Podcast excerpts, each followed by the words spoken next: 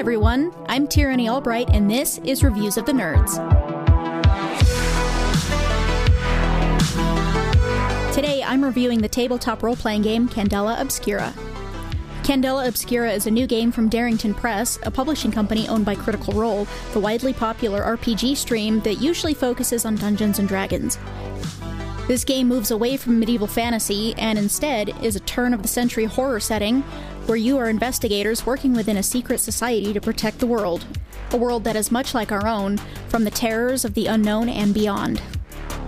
Candela Obscura is the first game powered by the brand new Illuminated World system, created for quick cinematic style play that was inspired by John Harper's TTRPG Blades in the Dark.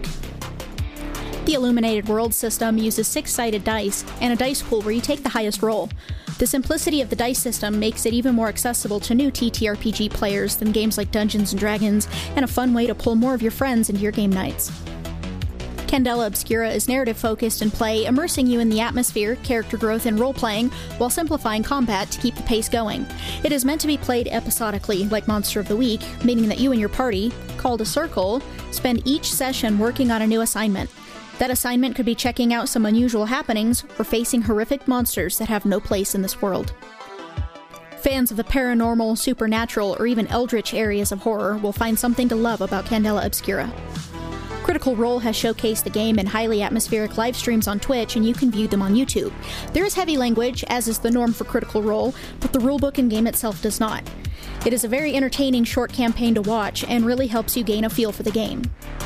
If you want to check it out yourself before picking up the rulebook, DarringtonPress.com has the free quick start guide with an assignment, as well as reference sheets, pre generated characters, and more.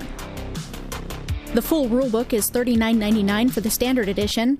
It is a beautiful hardcover, and if you purchase through the Critical Role store or Darrington Press Guild stores, it includes a free PDF copy of the entire guide. As a big TTRPG player, a horror fan, and a history nerd, everything about Candela Obscura hits the mark for me.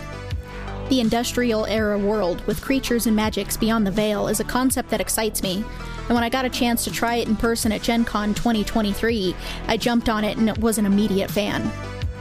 This is a game that can and will attract fans of critical role content and people who are looking for something that is narrative driven and want to roleplay, or who simply want something that isn't swords and dragons. Candela Obscura is also the perfect game for playing in costume or in a dim room, allowing you and your friends to really get into the theme of the adventures. I have already began teaching the game over Discord voice channels, and it is still a lot of fun. I am already looking forward to what comes next for Candela Obscura content, as well as Darrington Press's upcoming TTRPGs. That's all for this review. Once again, I'm Tieranie Albright.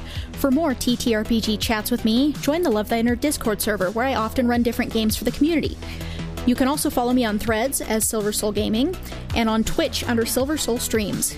And remember, magic and monsters may very well be real, you just don't know thanks to secret societies.